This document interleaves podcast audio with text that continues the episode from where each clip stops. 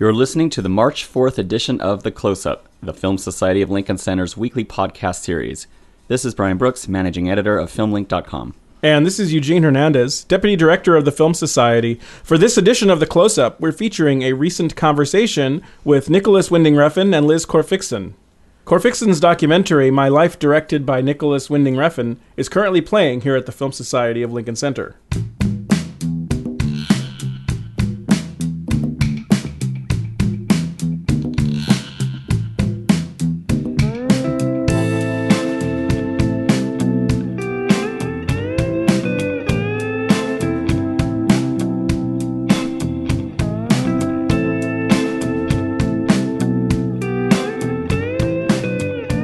In two thousand thirteen, director Nicholas Winding Refn followed up his neo-noir hit Drive with the stylish thriller Only God Forgives.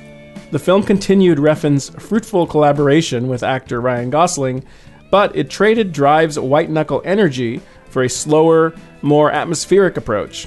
In Refn's words, if Drive was good cocaine, this would be like great old-school acid. The Bangkok-set thriller stars Gosling as a drug-smuggling expatriate who's pressured to avenge his brother's death by his overbearing mother, played by Kristin Scott Thomas. Only God Forgives divided critics at Cannes in twenty thirteen, where it received both boos and standing ovations at its press screening. For the film's production, Refn uprooted his family to Bangkok for six months. During this time, his wife, Liv Corfixen, decided to also pick up a camera and film her husband's creative process during the hectic shoot. The resulting footage became the new documentary, My Life Directed by Nicholas Winding Refn, and it offers a rare glimpse at one of contemporary world cinema's most enigmatic figures. As the title suggests, the film is also about Corfixen's own relationship with the director, which is best summed up by her own conclusion that he is a difficult man to live with, but I love him anyway. For the opening of My Life Directed by Nicholas Winding Refn here at the Film Society of Lincoln Center, the couple stopped by for a post-screening Q and A moderated by Rolling Stone's David Fear. Following this, we'll go to an in-depth discussion with Refn from the opening of Only God Forgives back in twenty thirteen. This live event was moderated by our own John Wildman. But first, let's go to the Q and A with Liv Corfixen and Nicholas Winding Refn from this past Saturday.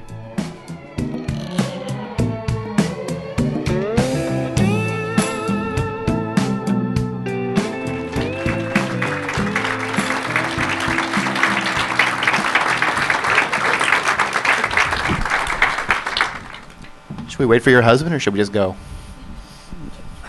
We can just go, yeah. All right. Um, congratulations on this. Thank you. Uh, I know you said at the beginning, you said, oh, I, I, he's going to be away for eight to ten months. I don't want to be away from him anymore.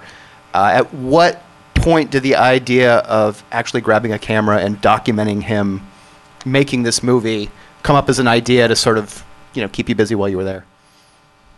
It was after a month, I think. We've been in Bangkok for a month, and I was like, there was a flooding, and we couldn't go out. We couldn't leave the area or like the building, and I suddenly felt like trapped, uh, that I would just stay in those malls for six months being a housewife. And I was like, ah, what should I do? And then... Um, you know this guy, right?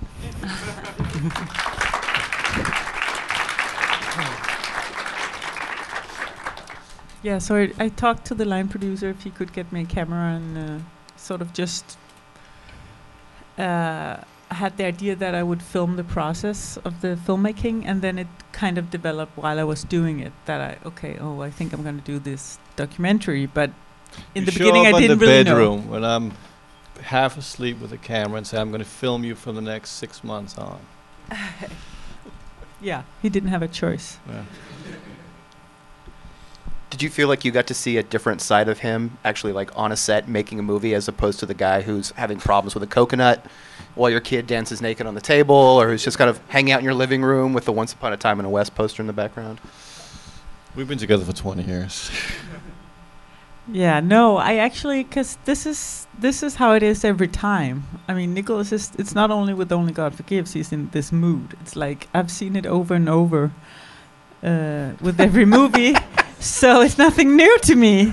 Um, but of course, I was there with him every day when he was shooting. And normally I just visit sets and stuff. But Uh, no, so I was kind of, I kind of knew what I was going into. Did you know what you were you were getting into by actually having someone there with a camera kind of documenting while you're trying to find this film as it's going on?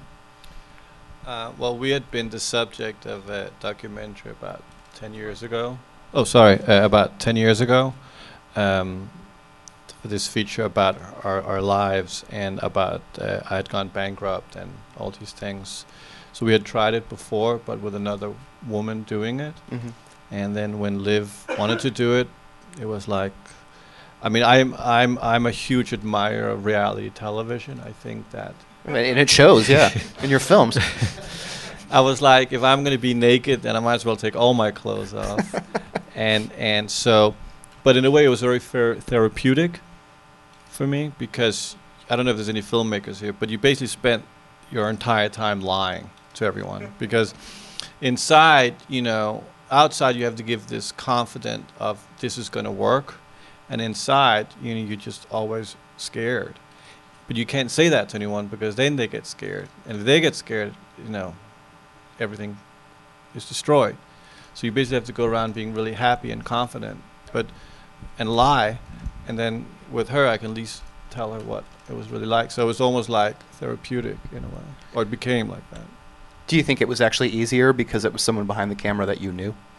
Well, I think that, you know, if, you know, we had a sex life, so, I mean, they, they were, we, you know, at least she had seen me in my worst situations, you know, so, so, so there was nothing I could hide. Uh, were there any ground rules that you guys set down immediately? Like, yes, you can document this process, but A, you can't show me doing, you can't, can't show me talking to X, Y, or Z. You can't show me that doing this, but. No, uh, I mean, it was pretty much, Nicholas was open to that I filmed everything. And also the actors, which I was kind of nervous about, but they were so cool about it. So I just documented everything I could. I mean, so there was no no's or, yeah. He he has an exhibitionistic side to him. What do you mean? You put yourself on a poster, you know? Yeah, you're just jealous that I did that. Uh, and it wasn't you. Yeah. Um, yeah, no, so so I there wasn't like anything that he didn't want me to shoot. It's funny because there's that one moment where you say, well, you're not letting me film you in crisis.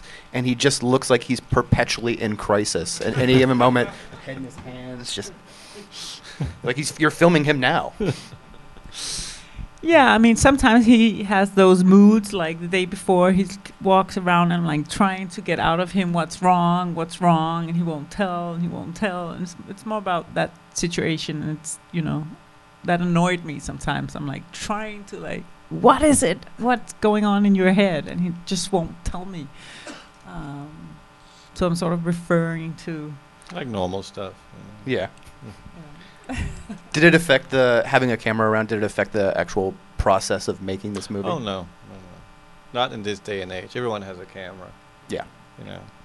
It, it doesn't. How much footage did you end up with at the end of this? I had so much. Uh, it took me like three months to look through it all. Uh, I don't know how, I mean, four hundred hours or something. Oh my God. I mean, so like let's talk about the editing process. I don't know how you got that down to like a tight, you know, one hour.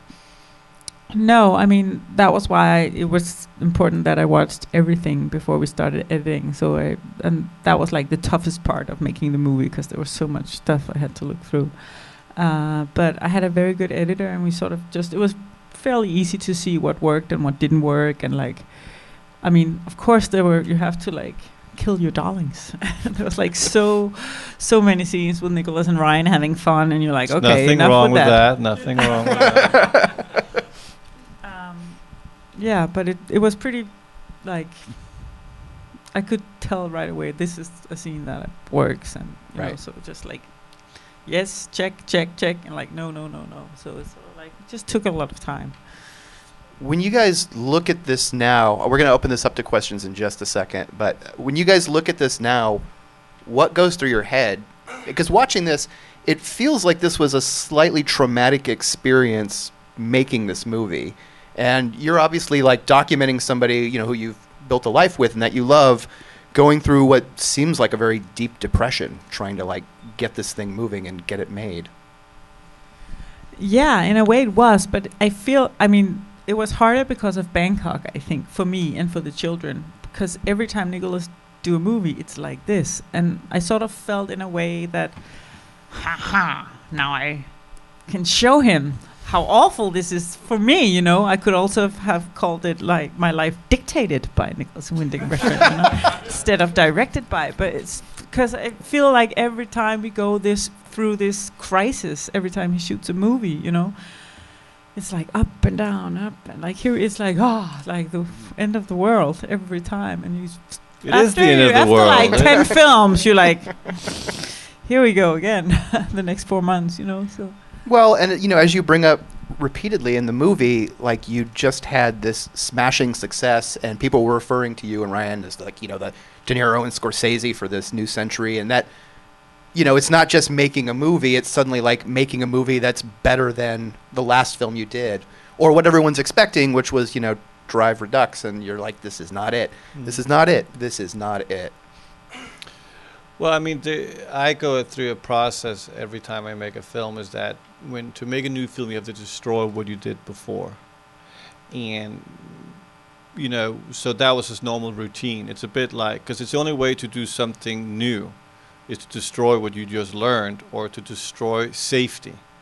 Because when, when you do something that works, there's a great comfort in that. There's a great joy in when something you feel works, you know, for an audience financially. But it's also the most dangerous thing because now you know the formula almost, and then you can just repeat it or just do a little change of it. So for me, it has to basically be completely erased. And it's a, in the same way, you know, when Lou Reed did Transformer, which is one of the great rock albums, his next album was Metal Machine, and it was to destroy everything that had been created, or else how can you move on? How can you even challenge yourself if you don't have fear, right? And um, but of course with, with Drive, I had never experienced the amount of success in terms of exposure and, and the movies like any of my other movies, but the exposure was so enormous than I was used to, and me and Ryan was this like new gay couple in town that they were just like everyone was just waiting when it's gonna happen, and and and and. Look, he kissed me. What am I going to say? Uh, well, he's kissed you, but he's seen your wife naked, right? Yeah, so, you know, we're very Scandinavian at our house. So, uh, you know, so there, there was a lot of now that. Now they want to know that story. Which one of you is going to tell it? Uh, uh, you can tell the nudity story. Uh, so uh, so there was, so it was more like, like the sense of it had been so much fun. Uh-huh. Making Drive and the, all the things that now I had to destroy everything. I had to just eliminate everything, and also the relationship and the um, the not meaning the, the, the, the kind of creative archetype of a man that I had done with Drive was going to be so much different, you know, with Only God Forgives, because it was going to be this act opposite, and you know, which is usually an archetype that that can be very. Um, It, you know, unappealing to a lot of people because he it's not heroic, it's on the contrary. Right. So the idea of destroying something to make something else was just, it was just very like, you know, freaking out. But, you know, fear is great. Unless you're on a plane. Yeah, unless you're on a plane. Uh, who came up with this title? I did. Uh, my editor was really against it. uh, But I just, I just liked it, and I, it just came to me one day. I would really, I couldn't figure out what I was calling the movie, and they had no title, and it was like, it just, just came to me one day, and I just stuck with it, and I just wouldn't, I just wanted it to be that title, and now I'm happy with it. So. Oh, it's a, it's a great time. I mean, you, you know exactly what you're getting into when you get into the thing. I like the fact that you didn't go, my life directed by Nicholas Winding Refn, who could do the dishes once in a while, please. Yeah, uh, he, he's kind of useless in anything else than... he's he's really good at directing films, but otherwise, I don't know. Do you guys think you would ever do this again? Are you kidding? No. No. I'm going to open this up for questions. Who's got questions? Oh, absolutely. I mean, it. Oh, sorry. Well, do you want to repeat the question? Yeah, he's saying that since um, Only God Forgives wasn't received in the States with the same sort of critical praise that Drive was, do you feel liberated by this, that now you can go on and make your next movie and you don't have yet another thing that you have to scale? Well, of course, because you have broken every... I've destroyed every expectation, so it's like free range now. Anything is possible. But see, there's an important fact, and I don't know how many filmmakers that are here, but there's just one real important element. It's just your film just has to make money. In the end, that's the only thing that it comes down to. And if your movie makes a dollar, it's profit, and there will always be someone to support you of that. The trick is to make them inexpensive, but make them look expensive, of course, but it really just comes down to that thing. Like after... After all the events, after all the writing, after all the festivals, after the launches and the press tours, in the end, what really matters is money. And it made money, so everybody walked away happy. Did it, it polarize the audience? Absolutely. And did it feel great? Yes. I'll do it again anytime. Because that's what art is mostly all about, is, is creating diversity, because how else can it function, in my opinion? In case you didn't hear that, the movies are beautiful, and they make her cry. Thank you. Hold on, I want to make sure everybody heard that. Um, what did you find more stressful when you were filming? When you were on the set, filming the actual production, or when you were filming stuff in your personal life, just around the hotel room? Mm. I think it was more stressful being on set, actually, because because uh, so many things happened, and you have to, to have so many people. You only have this one camera, like getting everything, what's going on. So that was more stressful to me. Plus, I felt guilty towards my kids that I was gone, because it was like seven night, ni uh, seven weeks of night shoots. So I knew, like, come home three A M and, you know, seven A M mommy, mommy. Uh, so that was the most stressful thing. Um, and thank you so much for the nice words. Did everybody hear that? Okay. Uh, uh, well, I, there is a process that's like a self-torturing that for me works, which is constantly this self-doubt becomes therapeutic, because it becomes almost monotone. You know, it, it's like listening to Tangerine Dream. It just repeats itself, repeats itself. And you know you can't stop it. So it's, and because I shoot films in chronological order, I, I, I, I approach everything as canvas as possible in terms of painting. Um, it's always, I don't know how this is going to turn out, because it may change radically. And I know it will, because it always does. So the uncertainty is a high for me. It excite, it, you know, it excites me not knowing. At the same time, it freaks me out not knowing. So I love it, and I hate it. So it's an aesthetic self-doubt. It's a combination of the meaning of the universe. Right there.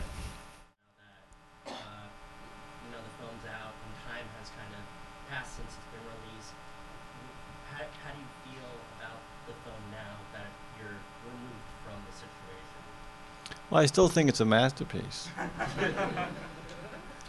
And you have to. I mean, because you can't, if you don't, no one else is, you know?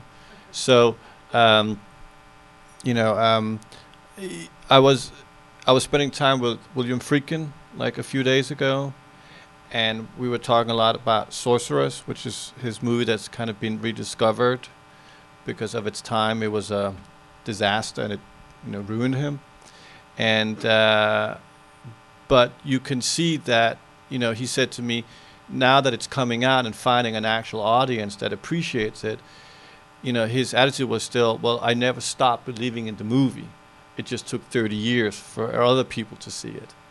And, and so I think it's a very important mindset that, you know, if you don't love it, no one else is going to love it. And so you just, you just, you, you have to, no matter what. And, um, you know, that's the only one, that's the only thing you got. You know, that's the only thing nobody can ever take away from you. Uh, right there.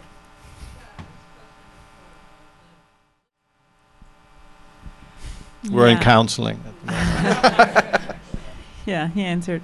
Uh, yeah, I mean, I sort of have a strong intuition, and I sort of knew. I had a feeling that he would say something like that, that the cards would say something like that, because it was a hard time in our life at that point. Uh, so I had a feeling something like that would come up, and it did. Um, and we didn't divorce, but we went through couples therapy. So we're an advertisement for that. Like a poster that was boy great. For a couple. Yeah. Uh, yeah, so we didn't destroy anything really. Yet. The night is young. Uh, the gentleman right there in the back.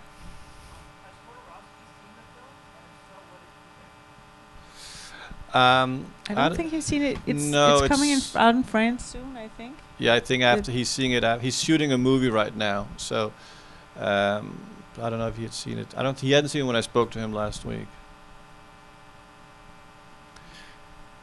Uh, right there.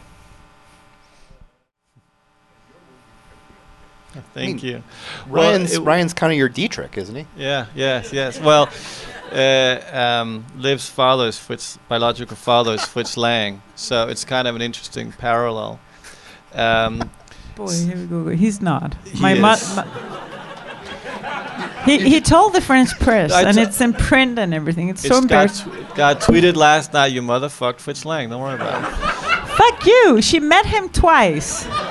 She met him twice. She was a big Marlene Dietrich fan, and like a she was young and she needed the money. Print, but it's wishful thinking. It's, it's just you won't be called no, Yang Lang. No, yeah. no. Print the legend. So I am the he- I'm take I'm the heritage of it. I'm cl- but the the thing about thank you very much for those wonderful words. Um, yes, it was quite surprising at Cannes. I mean. Um, I went to Cannes with this movie thinking, you know, can they just FedEx the Palme d'Or to me? So I was pretty arrogant coming in.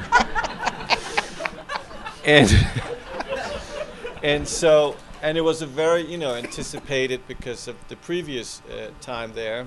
And so um, when the morning screening happened and, you know, it set everything on fire at Cannes. And especially from a lot of American journalists, there was a, a very strong hatred. I mean, literally, like, they couldn't get enough in hating it. And uh, but what was interesting was that, um, and it was that the um, the the younger audience, the, the people that were the more online, you know, that that that communicate digitally. Was were thank God embracing the movie in a completely different way. So, you know, it, and and it's interesting how everything is shifting in that sense. You know, in terms of film journalism, that there's a whole community out there of young people that is actually a much stronger voice, and and actually is is is much more uh, interesting in a way. And uh, they were they were they were. Thank God, you know, um, taking the movie on to their own possession, and but it was pretty, you know, horrific, you know, being so hated, um, and and and you kind of in almost relish in it because it's the only thing you can do just to understand. Um, but you know, something interesting also happened there because, you know, I've I'm I've always. Um, I was with Cliff Martinez, the the composer, you know, who and he he used, you know, to he came from Red Hot Chili Peppers. He came from the from, from that whole punk rock scene. And we're sitting in Cannes on a yacht, and because that's what famous people do, and they and they and and he said, you know, I was reading. We were going through some of these really things that were tearing the movie to pieces, and I was pretty like, fuck, you know, this God, God. I mean, Jesus. I hope I hope the distributors. Because that's the first thing you really think about. Distrib- are they gonna, are they gonna change their minds? Are they gonna not, you know, support it as much? And and thank God, I, I have very good people around me. You know, Radius really went all the way out and, and, and made it a success, which which is great because that's the only thing nobody can take away from you. But at Cannes, it was it was very frightening. And then you know, Cliff said, but listen, think of it like this. Right now, you're the Sex Pistols of cinema. The kids love you, and the parents hate you. You're in the best possible position you can ever be in.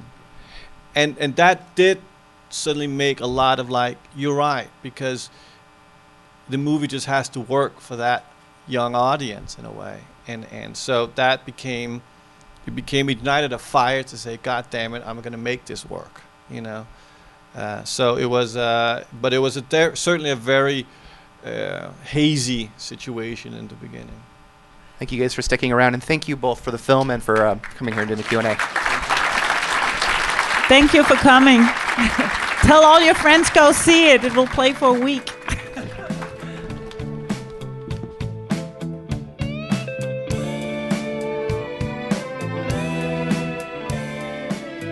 Back in twenty thirteen, Nicholas Winding Refn joined the Film Society's John Wildman on stage for a live discussion in honor of the opening of Only God Forgives.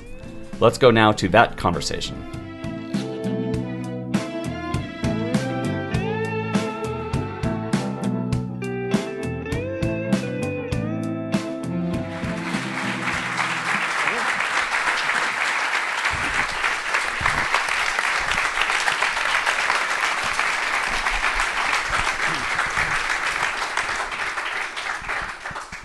Now we're going to talk for a while, and then we're going to open it up to uh, questions, and we will have somebody with uh, um, uh, a microphone. So uh, make sure you wait for the microphone before you ask your question, so uh, everybody can hear you. And um, but first, we're going to start off. Um, you know, uh, I, I'm going to. There's some some things that you you have said talking about the movie, Nicholas, that that, that I want to talk about, and I want to I want to hear you expound upon them. Um, and the first off was. Uh, you said one of the inspirations for you making the film was that you uh, you thought it'd be uh, great to make a Western in Asia. Why? Well, it started with a two-picture deal. Um, I, because uh, I was going to make Only God Forgives before Drive, and um, so some years ago, um, I had kind of discovered that an average French film cost six million euros. And I went to Paris and met with Wild Bunch and Gaumont because I had been working with Wild Bunch on another movie. And I said to them, I'll give you two movies for six. And they went, okay. And, and then they said, okay, how about this? How about you come up with a million euros, we'll put two million euros. And I said, okay. How about this? You put two million euros, I'll put a million euros, but then I write, produce, and direct. And they said, deal. But in order to finalize it, we need two synopses. I said, okay, give me a day. And I went home to uh, to kind of think about, and, and because in the independent world, the most sure in terms of financial, you know, making money is genre films. That's really left. So I came back and I said, I'll do a fight movie. That's a Western in Bangkok. They went, deal. Okay. And then from then it was like, that was kind of the oral kind of approach to the kind of genre film. There was going to be like a classic sheriff, bad guy, Western mythology, set it in Bangkok and about Muay Thai fighting. Right. Now, now you you were familiar with Bangkok because I think you had gone there on holiday or something. And why why did that strike you as a great place to to, to set something like this? Uh, well, it's, Thailand is very popular amongst Scandinavians and people of the north because we don't have a lot of sun, and they have it in Thailand. And it's great value for your money, and they love kids. So a lot of people from that region go there. So I was coming with my wife there and our kids, and we always made a big point of going through Bangkok because we really liked Bangkok. I just, it was just like a crazy city to me. It's like a mixture of L A and New York. It's just gigantically insanity. But So I began to think, and I, I liked, the f I came to New York when I was eight years old and stayed for ten years with my mother and my stepfather. So I, I don't really have a kind of a country identity. And I actually like to travel to different places and live for a certain amount of times. So um, I thought it would be great to go to Thailand and live for six months. Wouldn't that be fun? My wife was, no, it wouldn't. So. And it's like, oh, okay. Uh, so I, um, I kind of like, but after like a certain amount of times coming there, I began to see, well, God, if I could make a movie here, that would be a great reason for us to come here then. And so that kind of started it. And then I, I began to see that it was a very magical city, you know, especially at night when all the kind of westernized Disneyland went away, and, and, and Bangkok at night became very Thai, but very uh, magical and supernatural, and, and became very odd place to be. And I felt this could be a great arena for a film. Mm. And knowing that in the back of my head when I was with Wild Bunch of Gourmand, and knowing that I would get a lot of value for my money at the same time shooting there, it was like a combination of those things. Mm. Mm. Now, um, the, uh, on just the description of it, it sounds like a very A, a, a simple concept for the movie. Like you said, it's a Western. It's a bad, bad guy, good guy. There's, uh, you know, two brothers. Um, you know, one dies, mother comes to get revenge. But there's there is a lot more uh, in in there. And, uh, and and one of the themes that you've also talked about, and and, I, and I'd love for you to to to kind of give us um, your impressions of how you developed that, and and within that story, is the fact that the uh, our police lieutenant, um, see, he believes he's God, or he believes, you know, he, he, he, he has that authority. And then we have on his opposite, uh, Ryan Gosling's character, who is looking for something to believe in, looking for religion, I think is, is how you put it. Um, that, and, and, and that, the, after I saw the film, that was the thing that stuck with me. Like a couple days afterwards, that's the thing. That's the thing was that I was chewing on in my head afterwards. Can you talk about that uh, that theme that runs through the film? Uh, well, um, the way that I work is that um, I um, I uh, I'm a, I approach everything like pornography. So, well, I come from a country that invented pornography. uh, so um, I. I come up with ideas of what I would like to see. And then when I have X amount of ideas on index cards, I put them down and I get some kind of construction, like, an, like a story reveals itself within it. And then I expand on that, and then it changes, and then it becomes the film.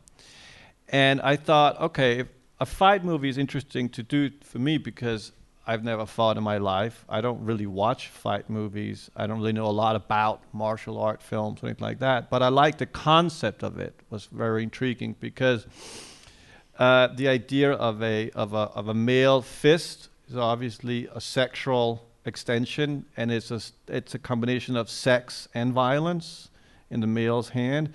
But when you open it, it's about submission. And I thought that that movement was a movie, especially when it came to fight concepts of a film. Um, so that was one idea that kind of began the whole idea of making this film. Um, I was going through a very existentialistic time in my life. Uh, my wife was pregnant with our second child, and it was a very difficult pregnancy. And we were constantly living in the unknown of what was going to happen for nine months. And that really messes with your mind. And the idea that I couldn't understand why I had to go through this, you've kind of tried to figure out why am I going through all this and not knowing, and the idea that the womb creates and the womb is like God. I felt, God, if you're putting me through all this pain, I really want to fight you.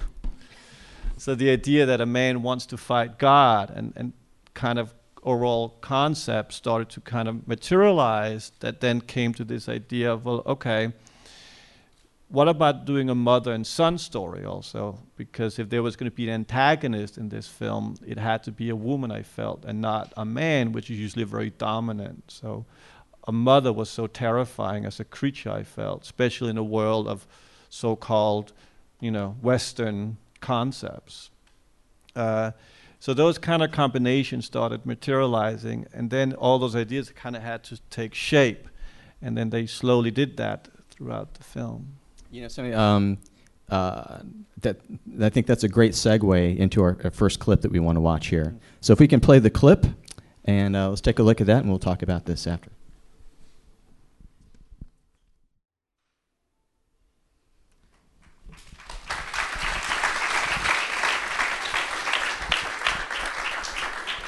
Well, then there's that. uh, okay. Uh, one of the things that that that that, that struck me um, immediately watching the film is that um, that you set up our, a, a world, a tone, and then you, by design, introduce this character who's, who is a bull in a china shop, mm-hmm. um, with very long blonde hair. Mm-hmm. Uh, now, my curiosity is, is you know, you, you hear laughter, but you know, this is not ha-ha laughter. This is, holy crap, I cannot believe she just said that laughter. Mm-hmm. uh, as, you're, as, you're, as you're writing that, as you're mapping it out, and then as you're filming it, um, how, are you, how, are you, how are you kind of modulating that in your, in your mind? Well, I just...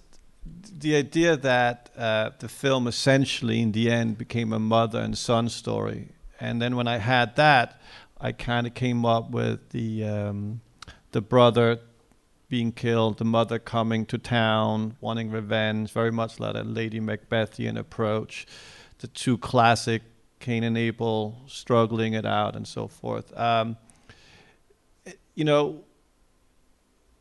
It was like, okay, then the film actually becomes more, besides the whole revenge theme, it was also a different images of a mother and son relationship. And in the end, the whole movie became about a man who's chained to his mother's womb.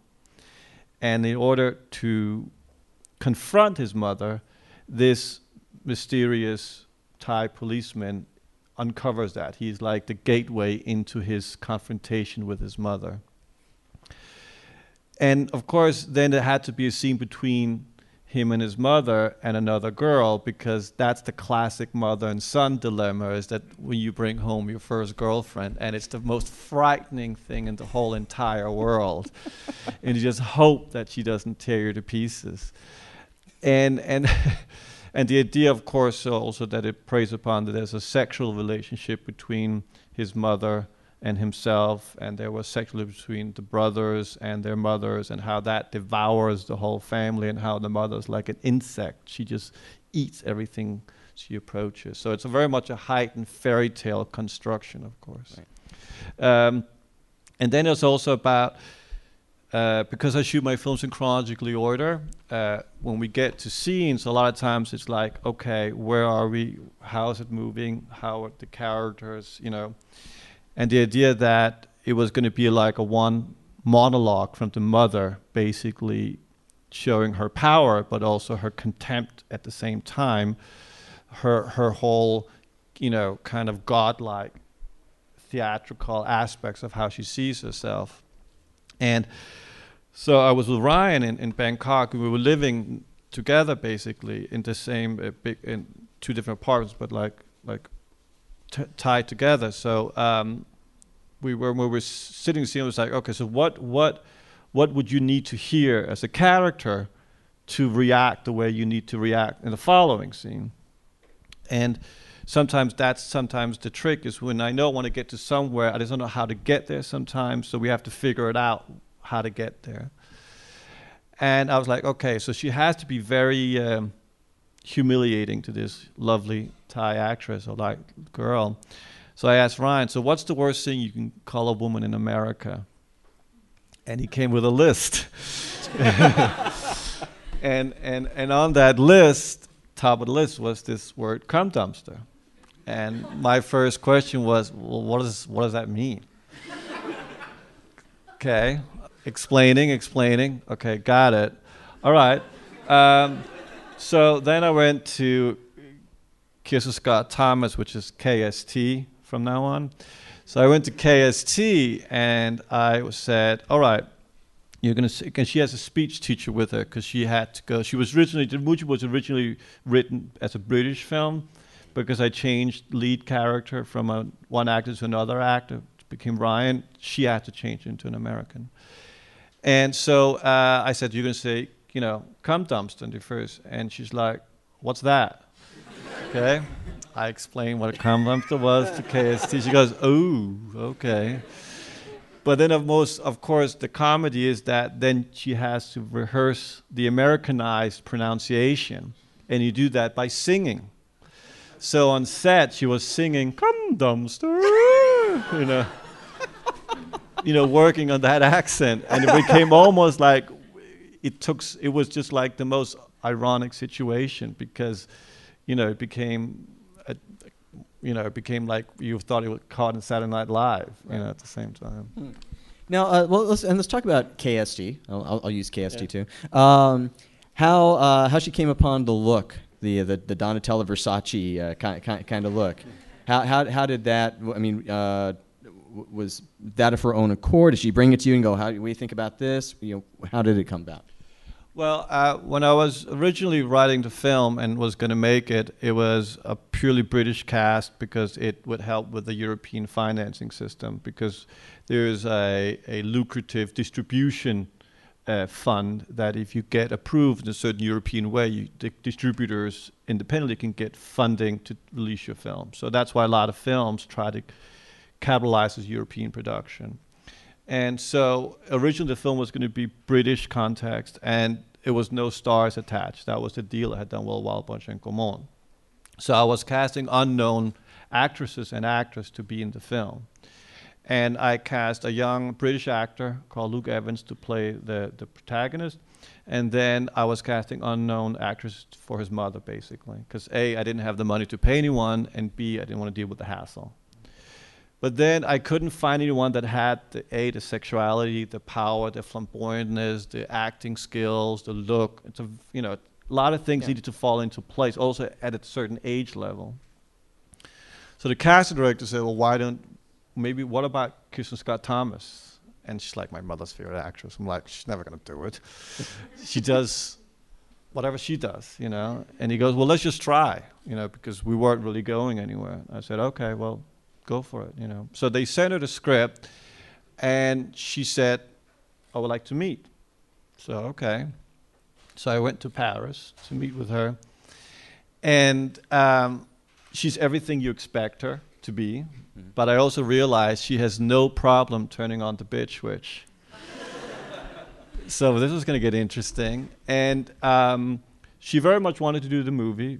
And she said because she needed to transform to do something different with herself. She was at a time of her career where she wanted to, what she said, do something very, very different than what she was used to. Right. And I was like, well, you're preaching to the choir. What would you like to do? And after we kind of talked about the whole mother concept and what she was from and her background and all those ideas and the kind of different approaches to the Medea con you know, theory and all those, um, the insect theory, um, she goes, but I need to change my look also. And I was like, well, what would you like to look like? You know, because clearly the woman, this Miami feel that she comes from was an idea, but I don't know how it would manifest. I mean, I would always ask her, what would you like to look like? And then she goes, well, let me think about it. And she sent back me a, a photo of herself with a long blonde wig, saying maybe something like this, like this kind of like, almost like lioness. And then I was like, Donatella Versace, here we come. Well, what's great, and especially following up on what you're able to achieve with Albert Brooks from Drive. Uh, I mean, this is uh, a one, this is mo much more than than you know than a, a basic cut and dried villain. There, there, there's a lot you know to her in this, and and I and it, it's funny that. You know, filmmakers uh, oftentimes talk about, well, I'll never get this person. I'll never get this person. Um, but by this point, do you think because of of, uh, of of kind of the track record you've set with working with not just uh, uh, Albert and, and, and Ryan and Drive, but even before that with Thomas Hardy and, and uh, Mads Nicholson and, and people like that, that you have, the, the, you know, that you kind, you should have a, a damn a solid reputation with being able to get wonderful performances from actors. I would think that'd precede you. Um, do you, are you finding that? Um, I mean, sure, it's gotten easier to get connected to some of the more name-valued actresses or actors. Um, I just think that I always go about with the notion of, I just don't want any headaches. So, you know, it's just so much easier, if, you know. If, but at the same time, you know, there's a reason why they are what they are. And then I've been very fortunate, you know, working with Mats a lot, or Tom Hardy, or now Ryan. I've been very lucky to have relationships that have been very effective in, in what I do. Um, but I think I always go, it's because I also make my films based on how much can I get, how quickly, rather than how much would I like, because then you have, I would like this or like that. Reality is, if I was to start production in three months, how much would I be able to raise? Mm-hmm. And that's basically how I work on everything, because then I know it's going to be realistic that I right. do what I do. If you then get bigger names, great, but you know, it's not about that. Mm.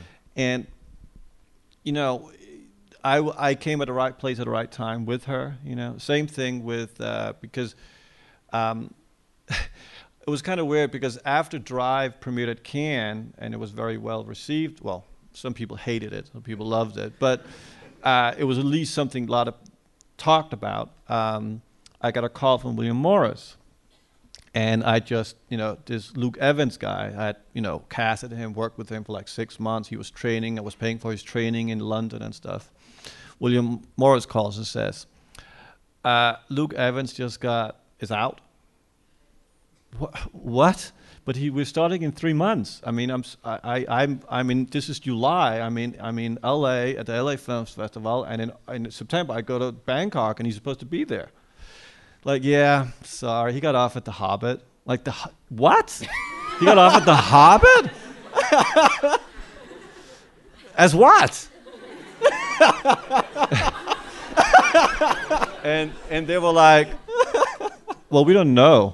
But but apparently Peter Jackson just bought him out. Really? Yeah. Too bad, huh?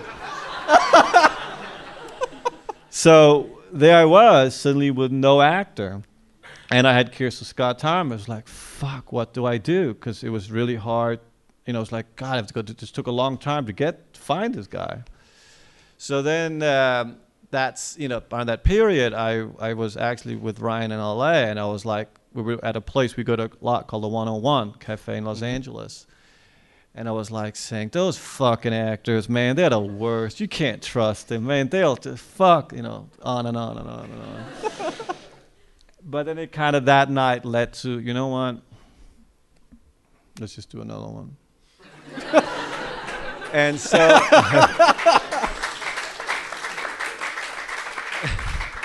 I remember I called Luke Evans' agent saying, I want you to tell Luke Evans... thank you so much for dropping out. And please, I, the best of luck with The Hobbit. Really, the best of luck. Um, well, you know, and I, and I wanted to ask you because of, you, the, the, you talked about the fact that you, you consider yourself very lucky to have been, worked with Mads and Tom and, and, and Ryan. And, and you can obviously add uh, Kristin and, uh, and Albert to that mix. And what I'm always uh, curious is, uh, and I'd love to hear you talk about this, when you have an actor like that that's capable of just blowing the doors off. Um, as a director, do you go, okay, now I can dig in. I really want to play with them. I really want, you know, get, get stuff out of them. Or the alternative is that I'm, I just get out of the way. I'm working on it because they know what they're doing. I'm just going to get out of the way. Wh- which which side do you fall on as a director working with those with actors that can do that? Well, I mean, good actors would have a heart attack if you went out of the way, because its essential part is the relationship between directing and acting. It's a, and it can be a very intimate relationship. I mean, it, it it's a very odd place because you work so intently and then you leave and you don't see each other again, but you still have this experience that you will never forget if it, you know, if it works out. So, but because I shoot in chronologically order, in a way, it forces the actor or actress to really involve themselves, because every day I would ask them, so what would you like to do today? you know, mm. to constantly keep the idea that this is an organism that can change at any time. So in order for make it work, we have to constantly go on this journey together. But I was always very interested in what the actor, actress see their journey is, because it keeps on developing. So it's just a constant relationship. Um, I do a lot of takes again and again and again. I don't do a lot of setups because I realize it takes long to change setups. I'll just do the same take again and again and again. I like to do that. Um, and, um, you know, it's, uh, it's a fine, directing is like uh, being a kindergarten teacher. You have to find the balance where you feel the inspiration take fruit in the actor's or actress's mind, and at best if you didn't come up with it. Just because it helps the sense of performance, you know. And then there are certain actresses or actresses that like very specific directions. There are certain performers that will say, I can give you the cold version, the laugh version, the sad version, and then there are actors that everything has to be felt. Like it's all about the moment and creating the mood. So it varies very much from different aspects. But it's, an imp it's probably the most important thing a director really needs to know is how you deal with actors, because in the end, that's what, it's all about the emotions, and that's what we as an audience essentially connect to. Right. And, and, and, and talking about the, the balance between, like, some actors are there immediately, some actors need to warm up, so to speak. How do you balance kind of getting them to, bo a you know, actors in the same scene to kind of meet in the middle, so to speak? Or, or do you worry about that because... Well, you, you can't worry about it, because then you, it, it's more about sensing the emotion of where you are with who you are, you know? So it's a kind of constant evolution. And then we see what happens. And then you adjust it from there on. I say I shoot rehearsals. I just shoot, start shooting from the beginning. I'll shoot everything. And then to the extent where there's nothing left. And then you know that mm. somewhere in there, it worked. I think this, uh, this uh, kind of touches on our next uh, clip here. So if let's, let's play this uh, second clip, and we'll talk about this. You're listening to The Close-Up from the Film Society of Lincoln Center. The Film Society app, now available for iOS, iPhone, and iPad, and Android devices, lets you browse and discover our year-round programs and films, get the latest ticketing alerts and breaking festival news, share with friends via social media, create your own custom schedule, and more. Download the Film Society app for free at iTunes and Google Play. The Film Society of Lincoln Center. Film lives here. And now, back to our program.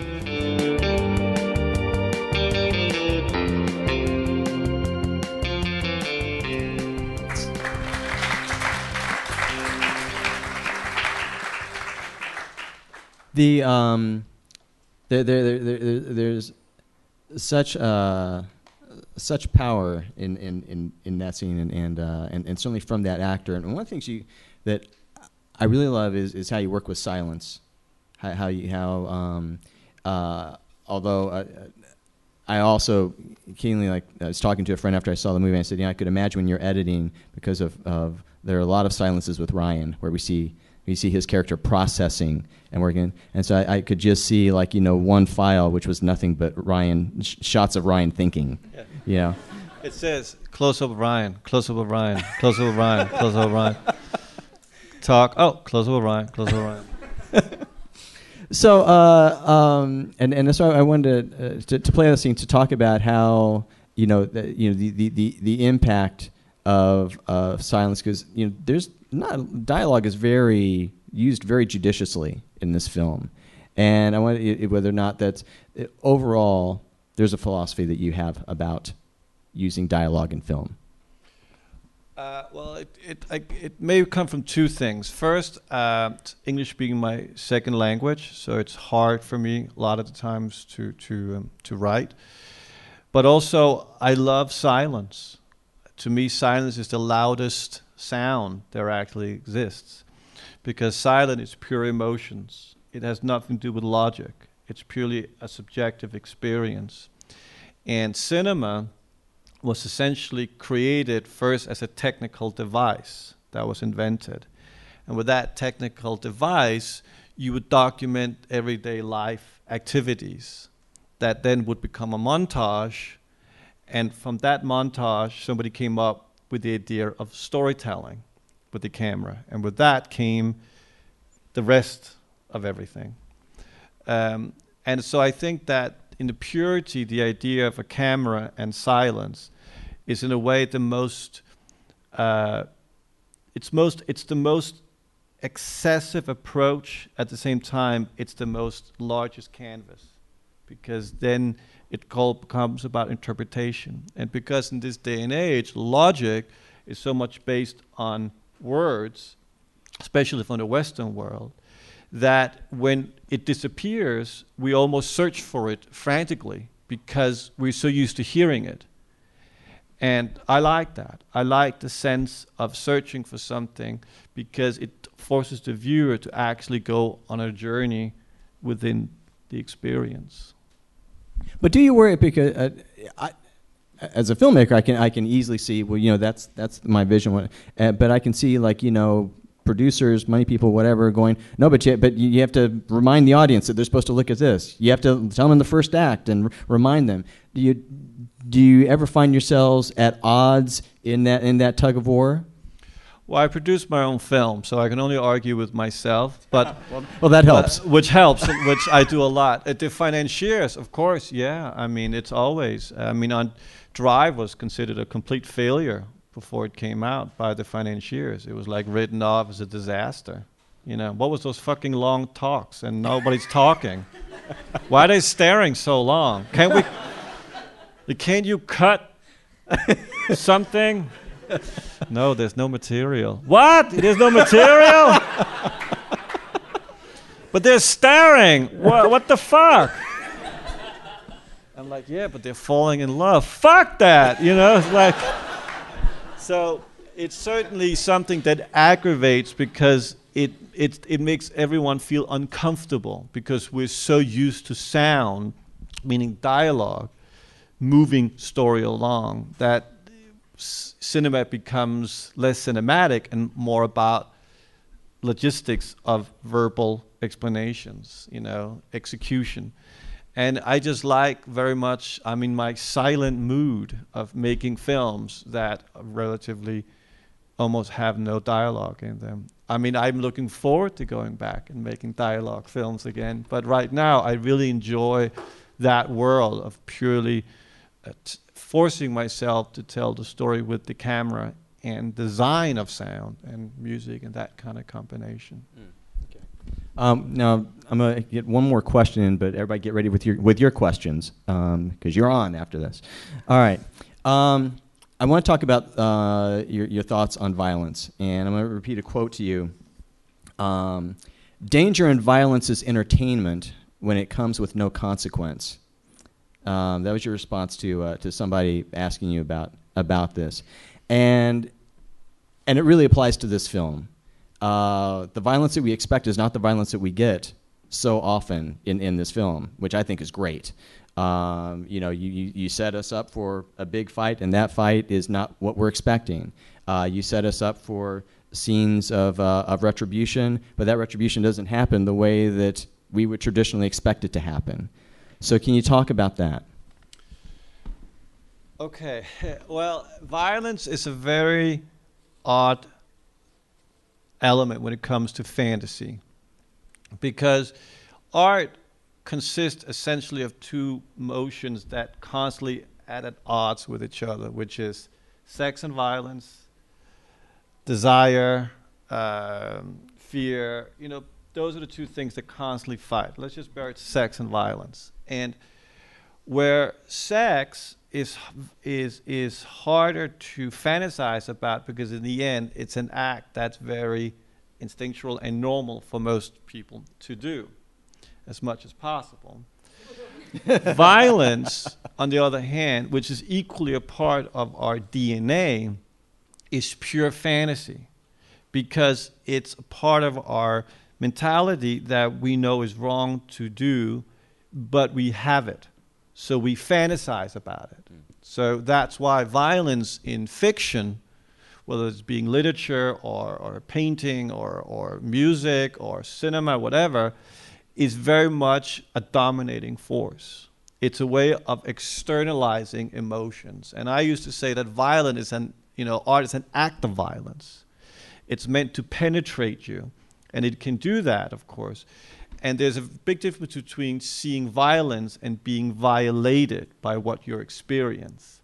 So um, where you can say that in reality, violence is a destructive medium. It only destroys. But in art, violence ins- can inspire. And I'm not talking about, you know, people killing each other in terms of entertainment, but the act that you see something that can violate you is what I find interesting. Mm. You know, it's a sense of penetration. It's the closest thing to the act with the viewer becoming a two-way experience.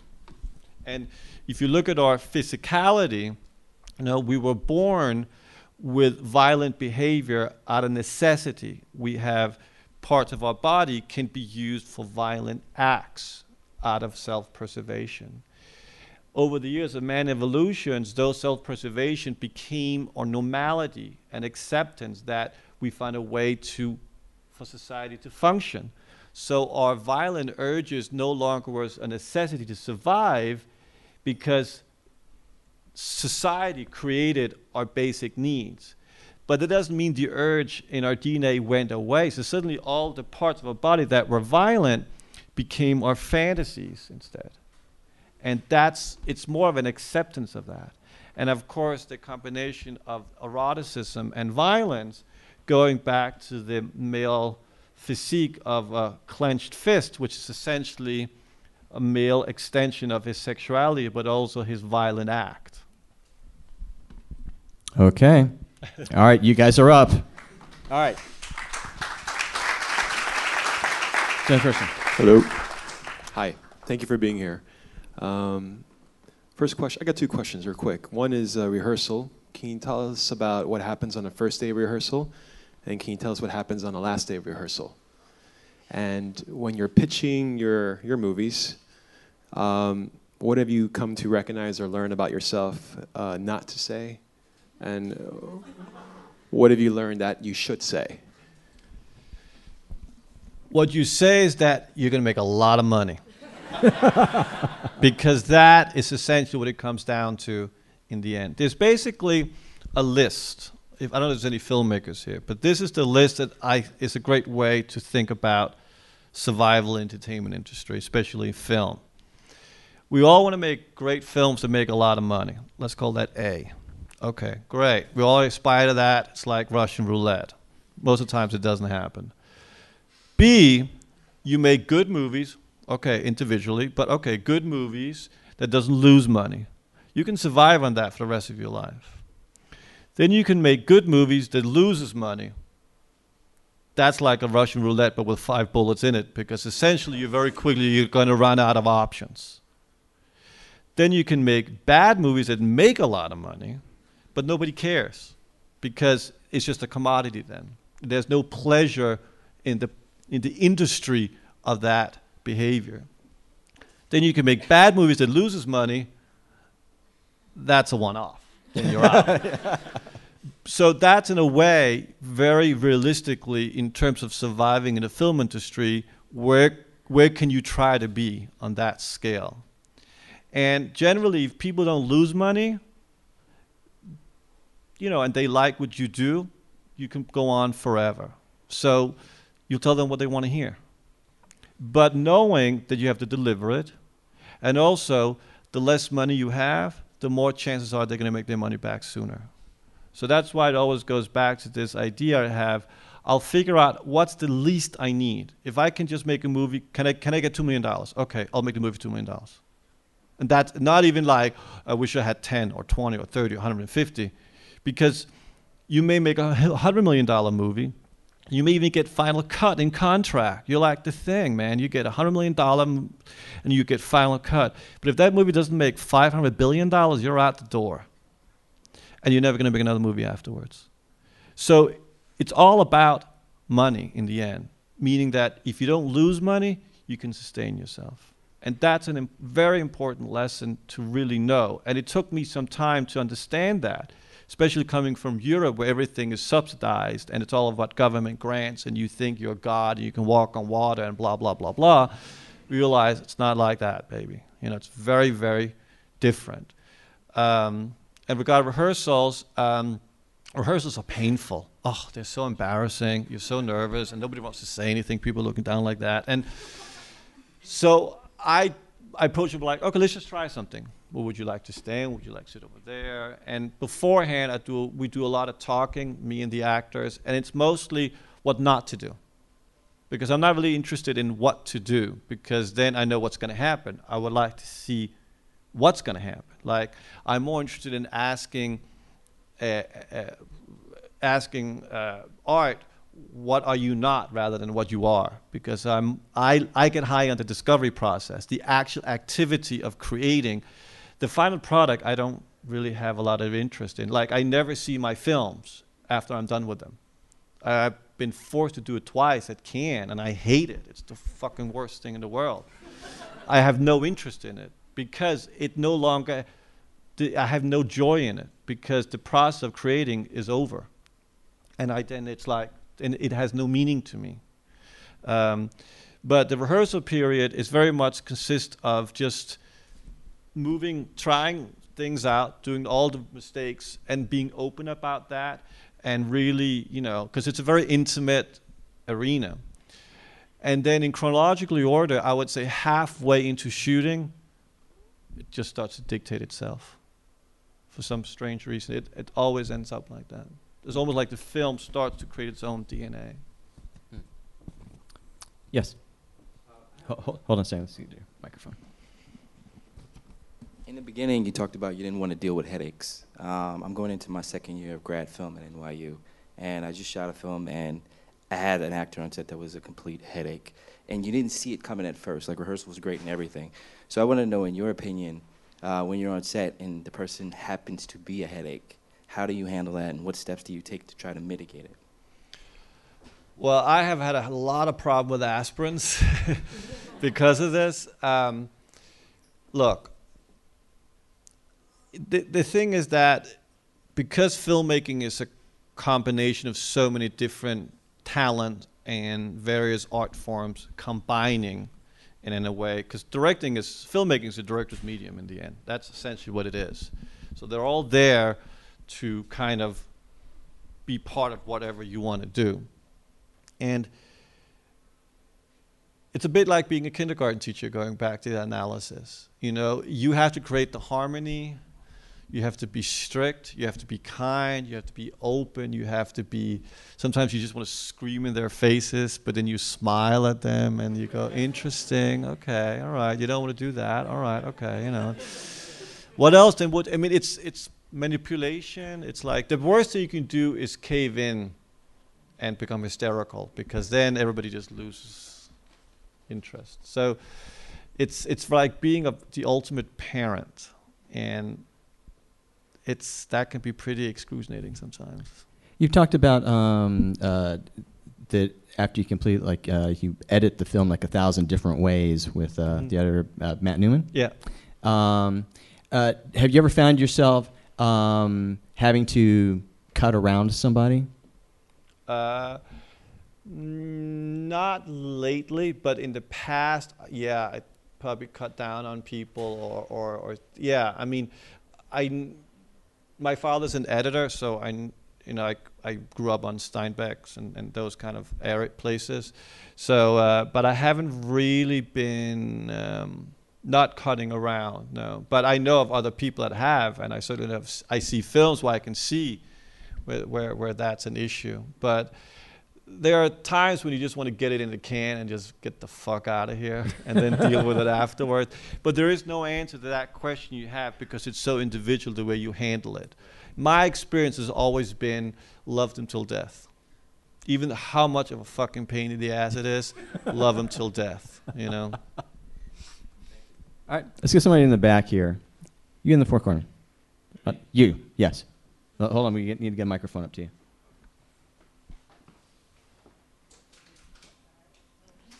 Which one? Hi. Uh, first of all, the trailer is like the best trailer I've ever seen, so thank you for that. Uh, but my question is, uh, you have made films that have often been interpreted in very strange ways. Uh, for example, there was some woman who sued or something or accused you of being anti-Semitic in Drive, and uh, you know, other people associated with the Occupy movement, other you know, uh, you know, crazy things. Anyway, so uh, what do you feel? Uh, I, I, do you ever feel that you're ever trying to sort of attach some sort of agenda? Obviously, not being anti-Semitic, but uh, you know, attach some sort of agenda to a film. And uh, or are you really just trying to create a story on its own? And what's the weirdest interpretation of a film that you've ever heard somebody got? Uh, well, I, I, I'm not a political filmmaker, so I have no agendas. I have no specific points of view. On the contrary, I love chaos and anarchy in terms of that aspect in art. I think everything is open and accessible. Uh, I've experienced a lot of things. I've been called a lot of things over the years. Uh, and certainly on this latest film, there's been very polarized opinions of myself. Um, the oddest thing lately has been in Cannes, um, a woman came up to me in a very German accent, and she said to me, "I think this movie takes place in the vagina, yes?"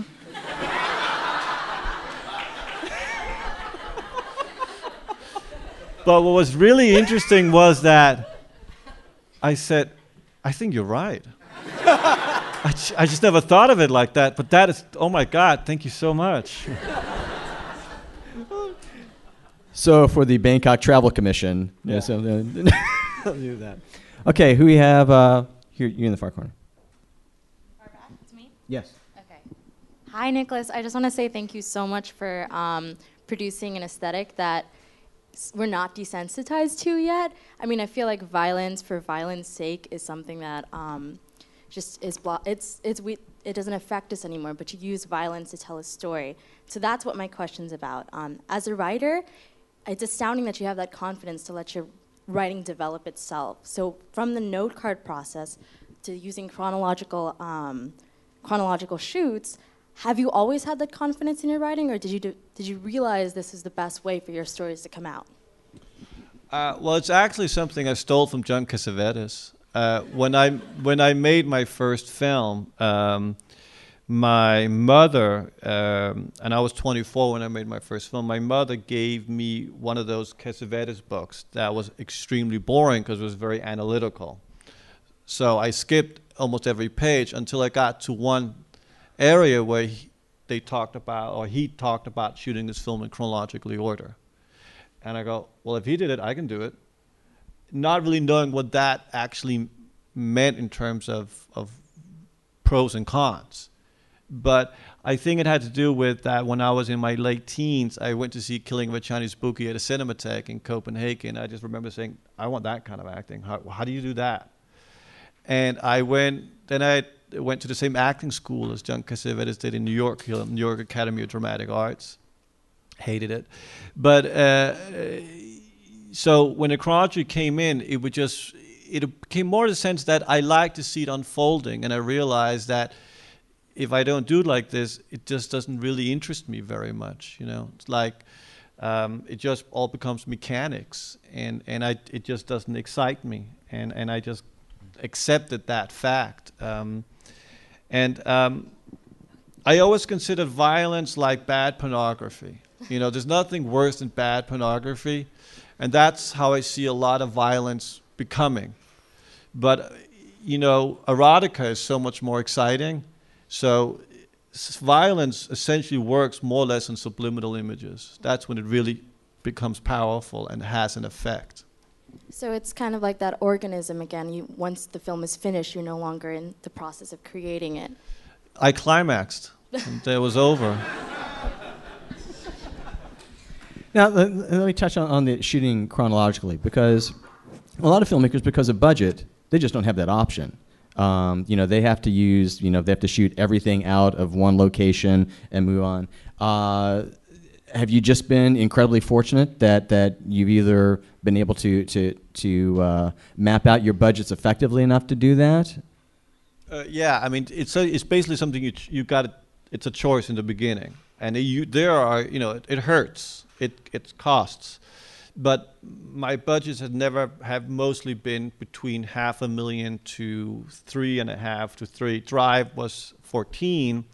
But it was L A, so it was still like making a three million dollar movie because the equivalent of time I had doing Drive was the same thing I had like on doing, you know, this movie in Bangkok or something like that.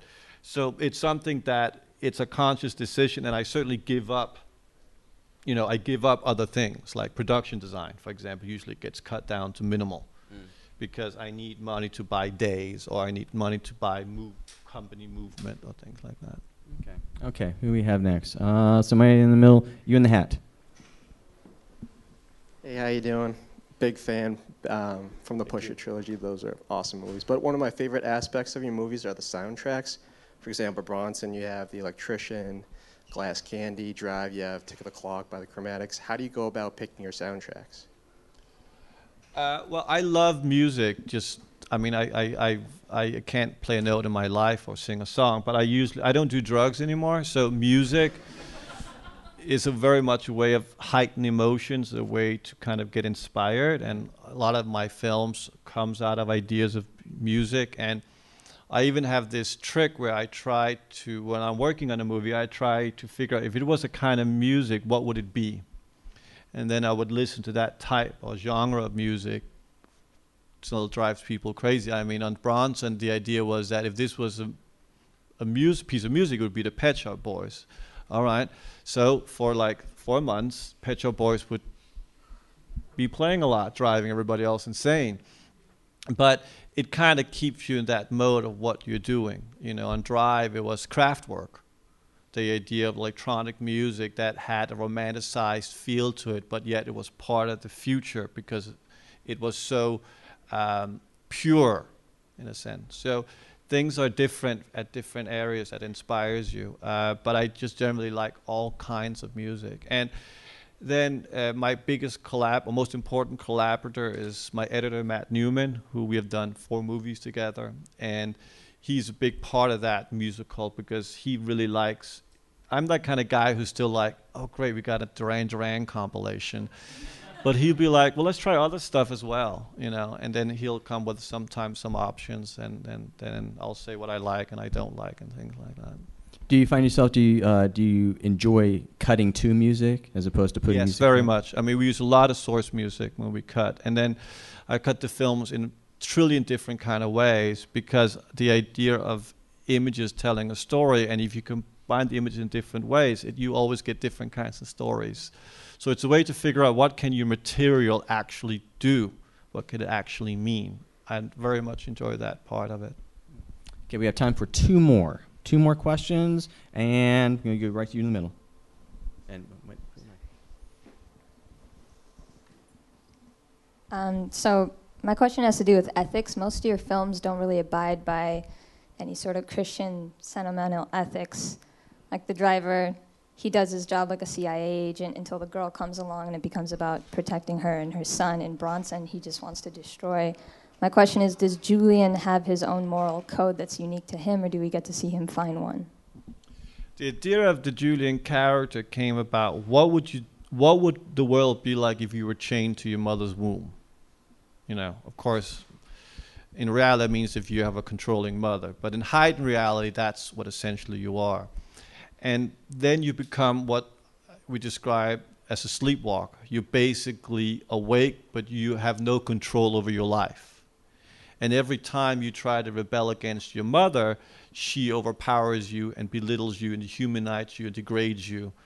So he's a character of, of that is on, an, on a journey without knowing the result, which, you know, usually in every writing prospect you learn, make sure your protagonist has a point of view, make sure your protagonist has an agenda, make sure your protagonist has, has something to lose. And that's true, but it's not always the fun thing to do.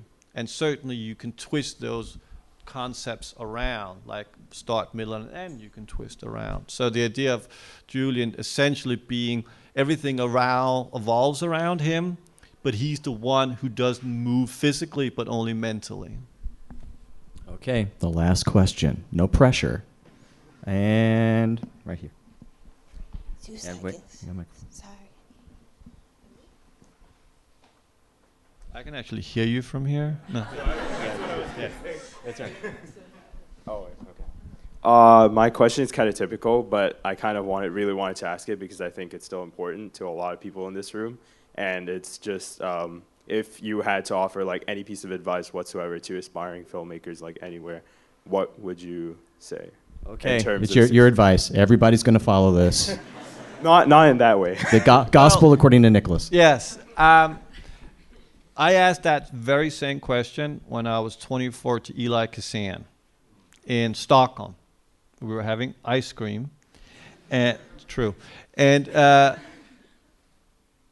I was, so Eli, uh, what would you, advice would you give a young filmmaker?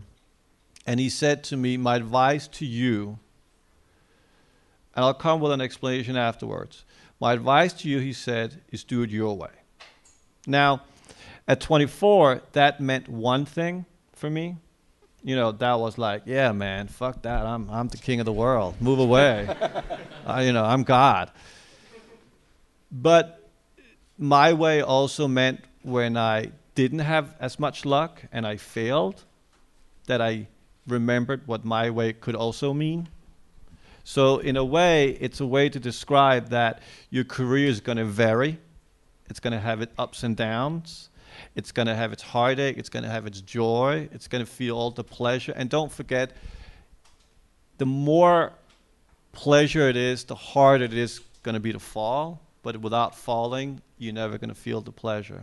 So I thought in the end, his idea of saying to me, do it your way, just meant that make the films you want to make, be prepared, but in the end, make them how you want to make them. Great way to close it. Thank you, Nicholas, for coming by.